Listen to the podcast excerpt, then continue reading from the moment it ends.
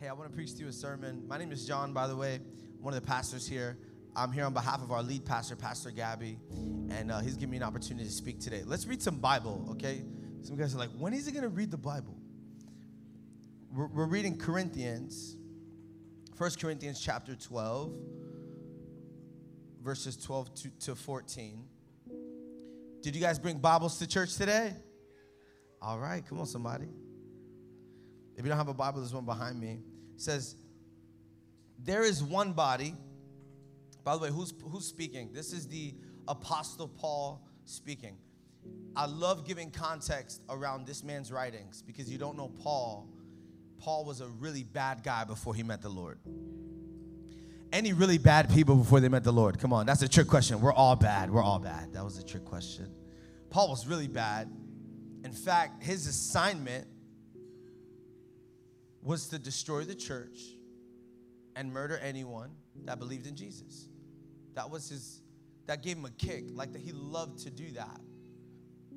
And then Jesus meets him on the road to Damascus and changes his life. He begins to plant churches. He begins to write to these churches. And from these writings, we get Corinthians. In this specific text, though, in 1 Corinthians chapter 12, Paul says a word, it's a B word, it's the word body. If you read Ephesians, Romans, other writings of Paul, you'd see this metaphor he makes that you and I are like the body of Christ. We are the body of Christ. And what's interesting is that the guy writing this was a terrible human being. So this goes to anybody that disqualifies themselves from being used by God just because you have a past. This disqualifies anyone from believing that God can't use me because I did this, because I did that, because I did that. I came to encourage you. God doesn't use you because of you, but in spite of you. Come on, anybody grateful that God is using broken vessels today? Come on, no perfect people allowed, by the way. And Paul sets that tone that, hey, if God can do it with me, God can do it with you. But in this specific passage, Paul's trying to paint a picture. He says in verse 12 of 1 Corinthians chapter 12, it says this, there's one body, but it has many parts. But all its many parts make up one body. Somebody say one body. If you're reading in your Bibles, it's the same with Christ. Verse 13. We were all baptized by one Holy Spirit. This is key. Why is Paul saying one Holy Spirit? Because this is the early church, and they're getting filled by the Spirit left and right, but it doesn't register in their head that the same Spirit that fell on Pentecost is still the same Spirit years later filling up believers. They think it's some new Spirit, but I want to encourage somebody today that the same Spirit that raised Jesus from the dead is living inside of you. The same Spirit that rose Jesus up from the ashes, that rose him up from the grave, is living inside of you. It's the same Spirit, Paul is saying. There aren't churches that have different Holy Spirits. For young people, there's no junior version of the Holy Spirit. It's just all who he is and his entirety and his power. And Paul's saying, hey, this is one Holy Spirit, and we are formed into one body. He says something really clear here. It doesn't matter if you're a Jew or Gentile, slave or free. We were all given the same Spirit to drink. And in verse 14, he says, so the body is not made up of just one part. It has many parts. I want to know for a moment, has anybody here ever done sports in their life? Like you've been a part of a sports team, raise your hand. All right. So if you like golf, raise your hand. Any golfers? Any golfers? Okay. Well, I'm not going to talk about golf today. I'm talking about basketball. Where my basketball people at? Come on, somebody. Here's why I want to bring it up, because in my life, I've seen in my life, I played on a couple teams. My basketball career did not go as accordingly. You know what I mean? Hello. I had plans. So my uncle made the NBA. I'm going to say this all my life. My uncle made the NBA, so my expectations were pretty up. You know what I mean? Like, uncle went there. I'm going to stand on his shoulders one day, and I'm going to be better. Anyways, so I'd play sports growing up. I'd be on different sports teams. I was on 3 sports teams, basketball teams growing up. What's awesome about basketball is that there's different positions. And I want to talk about a team for a moment because I think a team is how I can best describe what Paul is saying as one body. You guys, can you guys bear with me for the next few minutes? So there's 5 positions on the basketball court. Can you guys help me? There's a point guard, shooting guard, small forward, power forward, and center. These are 5 different positions, right? But in my first team, we were all Hispanic and like 4'11", so we all played point guard. And then if it was like one of us versus one, it was a Juan on Juan, you know what I mean? All right. It's a good crowd today, good crowd. Anyways, I remember joining a real team where there were like people with height and strength and speed. It's like, wow, that's awesome. Why? Because we all have different body types. We all have different strengths, right? The center, who's usually the big guy that gets the rebounds, that sets the screens, right? The big guy. He's not the guy that's typically dribbling the ball. That guy's me. I'm the guy, I'm the small guy, running through, dribbling the ball, and then passing it, finding an open teammate. Here's the beauty about a team, is that when one person scores, the whole team scored. And isn't that beautiful about the body of Christ? That when you win, I win. That when you are elevated, come on, I give praise to Jesus, because if God did it for you, I know God can do it for me. We're on the same team. I come against every spirit of comparison and competition in this room. You're looking at people who are just a couple steps ahead of you. I came to remind you, you are on the same team. You are on the same team. Would you look at your neighbor and say, neighbor, we are on the same team. You gotta help me. You gotta love me. You gotta support me. Because we are on the same team. There's nothing more beautiful than a team that understands its roles and understands its functions. There's nothing more beautiful than seeing a team execute a well-coached play. There's nothing more gorgeous than seeing the Golden State Warriors play basketball. Because there's no I in team. It's a team thing. People know their roles. And I feel like we're led to scripture this Sunday, to this specific scripture. Because I don't think the Church of Jesus struggles with knowing what to do. I think the Church of Jesus has a hard time actually doing what we're supposed to do. And many times you know exactly what you do, we just don't do it. But today the Holy Spirit sent me to tell you, church, it's time to get off the bench and step into the game. Put your jersey on and get ready to break a sweat, because you are not a spectator in the move of God. You are a participator in the move of God. What God wants to do in this church is not for your neighbor, it's for you. It's not through your neighbor, it's through you too. I want to talk a specific moment. Andrew Cabello remembers this, our administrator, because he was my coach at the time. So, you understand why that makes sense. So, I'm playing basketball, and my team, we were losing by 20 points. Yeah, so if you know me, I hate losing more than I like winning. Pray for me, okay? God is still working on me. All right, please pray for me. There was a certain moment in the game, I want to bring the story up, where we're losing by 20, and one of my teammates, I've never seen him dunk before. He's never dunked before. But in the game that we're losing by 20, he decides to go for a dunk. So the ball goes. He's by himself. He grabs the ball. He goes up, and he hits the front of the rim, and he falls on the floor. I mean, the whole game just turned to a comedy show. The whole bench starts laughing. All my teammates are laughing. All the parents are laughing. The opposing team is laughing. The guy who did the dunk is laughing. There's only one person not laughing, me. Everyone's having the best time. I'm like, this guy's a joke. Legit, I remember looking out at the team. I was a part of the starting 5. I remember looking out at the team, and I literally turned into like that Simpsons meme, like you fade into the bushes. Like, I'm on the court, and literally I just start backing up. And I'm like, I'm not having fun. This was going through my head. This isn't fun. I'm not having fun. They have no idea what they're doing. This is chaos. And I sat myself down on the bench. If you know sports, you know that's a no-no. Because when there's a substitution, you guys got to walk. I mean, in young sports, they make it extra. You got to walk up. You got to high-five each other. 2's out, 5 is in. All right, here we go. I didn't do none of that. I was just so mad. I was just like fading into the bushes. And I sat down on the bench. And then Coach Cabello looks up. He's like, it's 5-on-4 out there. He looks on the bench, and he saw me there, and I was just like, he was like, stay on the bench, you coward. No, he didn't say that. But I bring this story up because I think a lot of times what disqualifies or eliminates people in the body of Christ may be everything we think it is when it's really just ourselves backing up because of some hurt, because of some pain, because of some trials.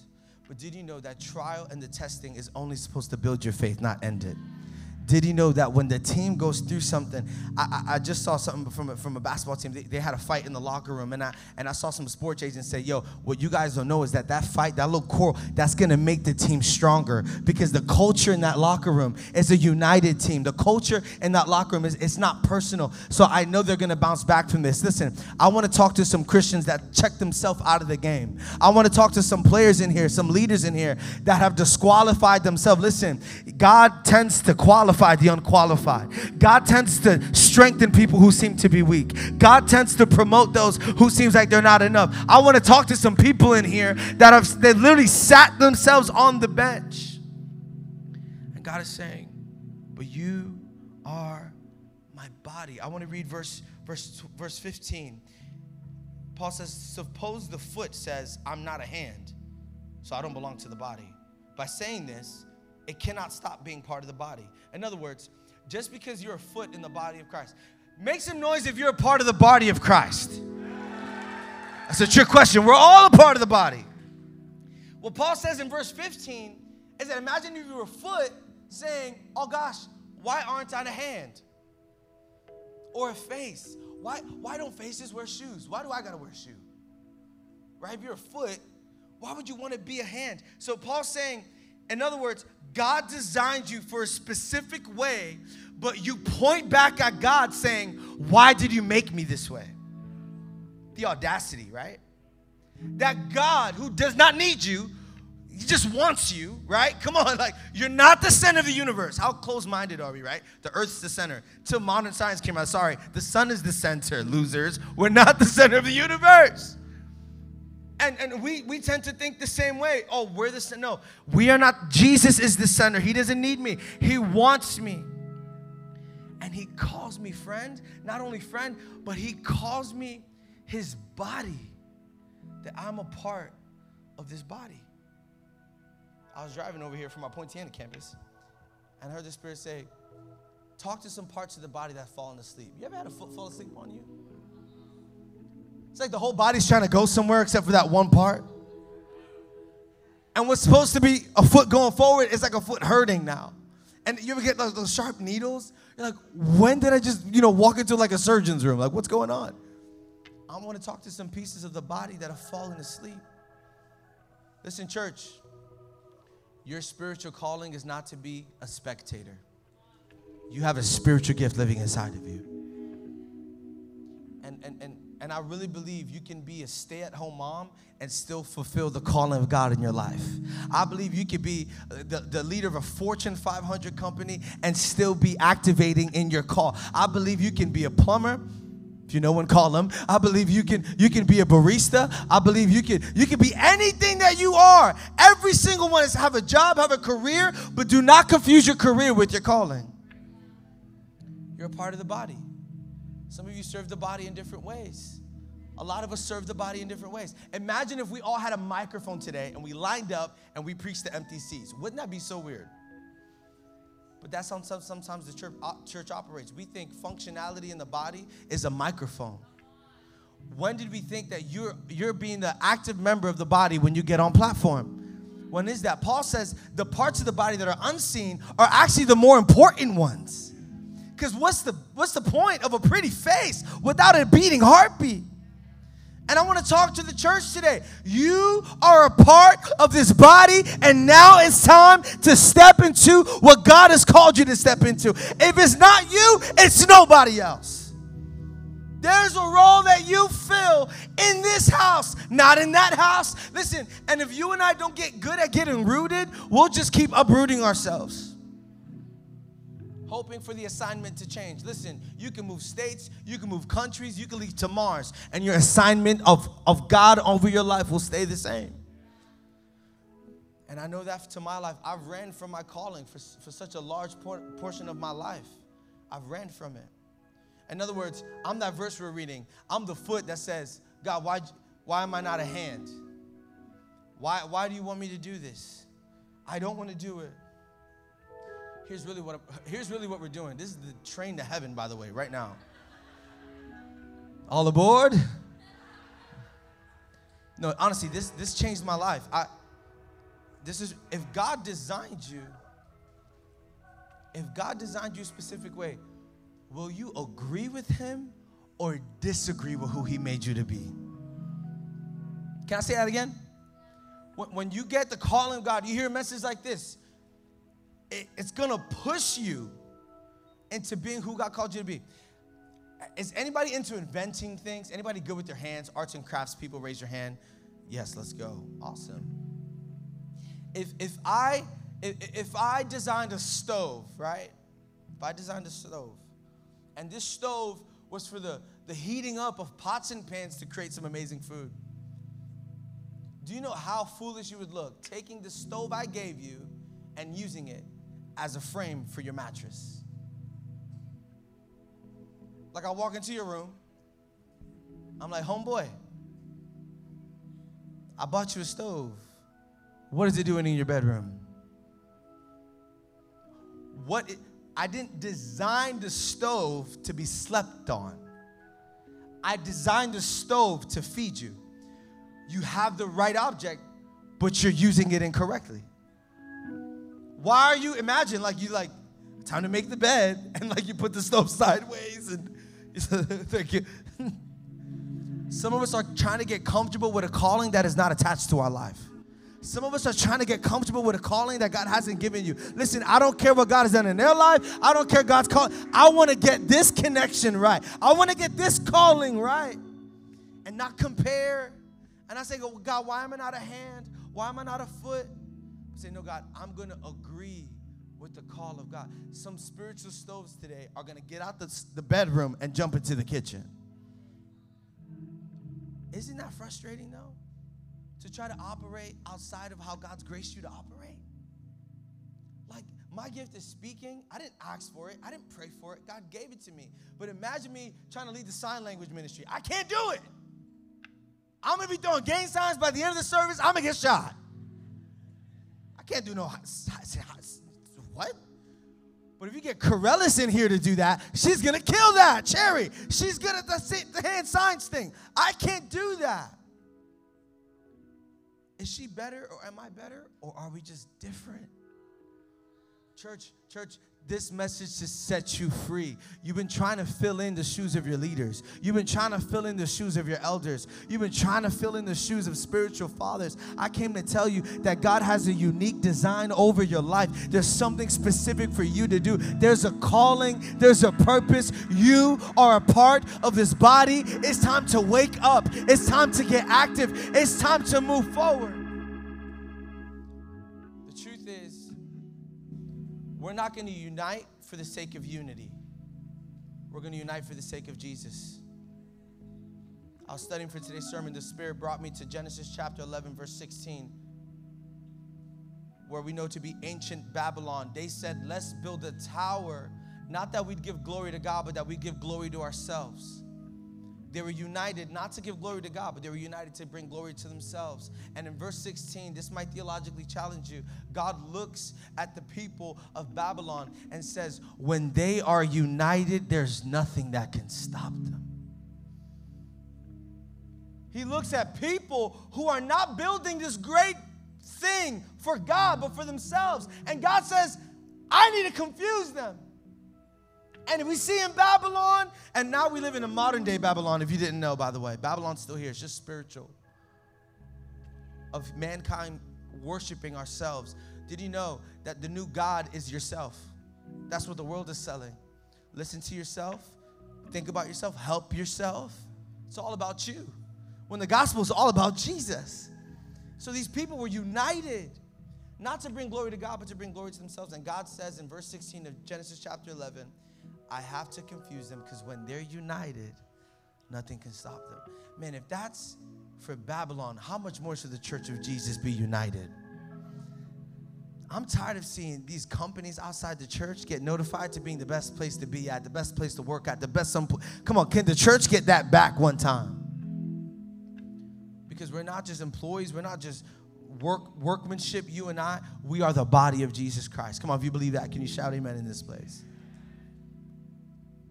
I want to read to you Romans chapter 14 and 19, and I'll ask the worship team to come up. Come on, anybody receiving a word today? Come on, God is challenging some people tonight. Here's my prayer before we keep reading. Here's my prayer.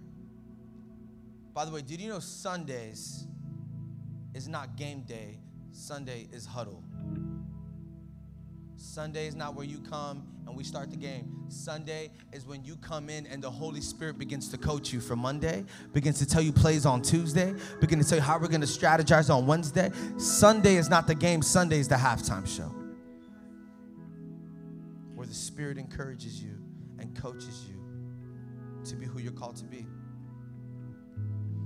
It says in Romans 14:19, let us therefore make every effort to do what leads to peace and mutual edification. Paul says, as a body of Christ, let's do everything we can to be in peace with one another. To be in peace. Somebody say peace. Come on, somebody say peace. Another verse in Romans says, live in harmony. Someone say harmony. Live in harmony with one another. Do not be proud, but be willing to associate yourself with people of low position, and do not be conceited. Do you know how hard it is to be a conceited Christian? It's so tough because you're belittling people that Jesus is saying is the greatest in the kingdom, the servants. You're belittling people that, listen, when you belittle someone in the church, you are only demeaning a part of the body that you are a part of. When one part suffers, the whole body suffers. But when one part, you guys here today? I used this example earlier. I called Ashmali in our Poinciana campus. By the way, Ashmali and Laybird led worship at our Poinciana campus. Then they came over here and did it again. Love you guys. I called Ashmali. He's a beautiful bicep, right? He's that part of the body of Christ, right? The flexing one. Just bam, Ashmali. That's on a Sunday. Oh, anointing. Power. What's the point of having a functional bicep with broken fingers? There's parts of the body that won't even be able to be worked out. What's the point of having one part of the body healthy and another not? Listen, you are a part of the body and your health matters. New Birth, I got a question for you. You can answer on Thursday. How are you doing? How's your soul? How's your mental health? How is your spiritual walk with the Lord? How's it going? Because you matter. I got to tell you, on behalf of the pastors and all the team here, we're so excited you came to church today. Honestly, it means the world that you keep coming, right? I mean, make some noise. Come on, you made it to church today, by the way. You made it to the house of God.